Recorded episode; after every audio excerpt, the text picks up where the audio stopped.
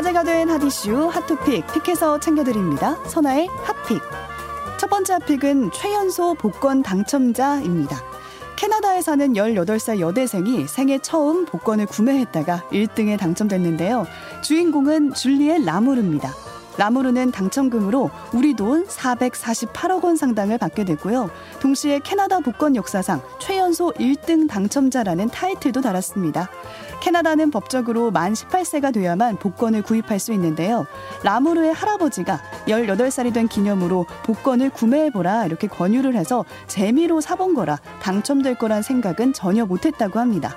그러다가 자신이 갔던 복권 판매점에서 1등이 나왔다라는 소문을 듣고 아르바이트를 하던 중에 확인을 해보니까 자신이 1등 당첨자라는 걸 알게 됐다고 하는데요. 이를 함께 확인한 동료는 그 자리에서 놀라서 주저앉았다고 합니다. 라무르는 당첨금으로 세계 여행도 즐기고 의과대학에 진학해서 의사가 되기 위한 일에 돈을 사용할 거라면서 의사로서 지역사회에 환원할 수 있길 바란다고 밝혔습니다. 누리꾼들은 복권 당첨되면 뭐 할지 상상해 보는 것만으로도 좋습니다. 할아버지한테 잘 해야겠네요. 최고의 성년 기념 선물입니다. 라는 반응 보였습니다. 두 번째 픽은 제작사 속인 가짜 시문화 대혁입니다. 지난 1일 시문화 배우가 복귀한다는 보도가 있었는데요. 하지만 시문화 측에서는 허위 복귀설이라면서 해당 제작사와 이를 보도한 매체 기자를 경찰에 고발했습니다. 이에 제작사가 사과하면서 자신들도 가짜 에이전트에 속은 거라는 주장을 내놨습니다. 제작사는 지난 3일 최근 시문화 배우와 드라마 출연 계약을 체결했고 계약금 15억 원을 지급했지만 알고 보니까 심은하 배우의 에이전트로 알았던 대표, 대표가 제작사를 속인 거라고 전했는데요.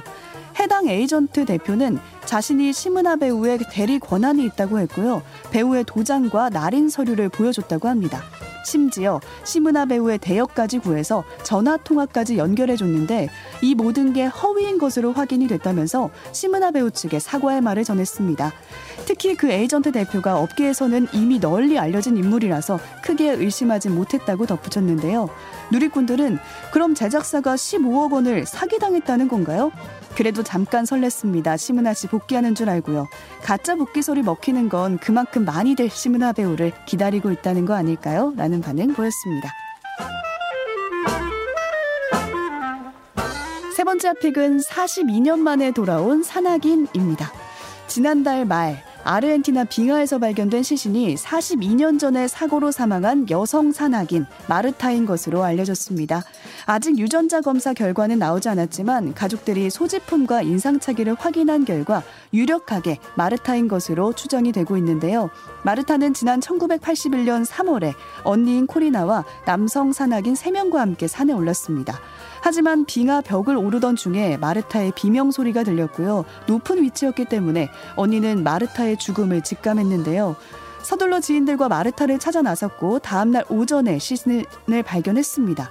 하지만 여러 조건상 시신을 옮길 수가 없어서 당국에 먼저 신고를 했고요. 그렇게 다시 시신을 찾으러 왔을 때는 이미 눈으로 덮여서 찾을 수 없었다고 하는데요. 그 후 42년이 지나서 마르타는 다른 산악인들에 의해서 빙하에 갇힌 채 발견이 됐습니다. 이 소식을 접한 언니 코리나는 이제서야 동생이 편히 쉴 수 있을 것 같다면서 모두에게 정말 감사한다고 전했습니다. 누리꾼들은 그동안 언니의 마음은 어땠을까 싶네요. 늦게라도 가족품으로 돌아와서 다행입니다. 라는 반응 보였습니다. 지금까지 화제의 토픽 선아의 핫픽이었습니다.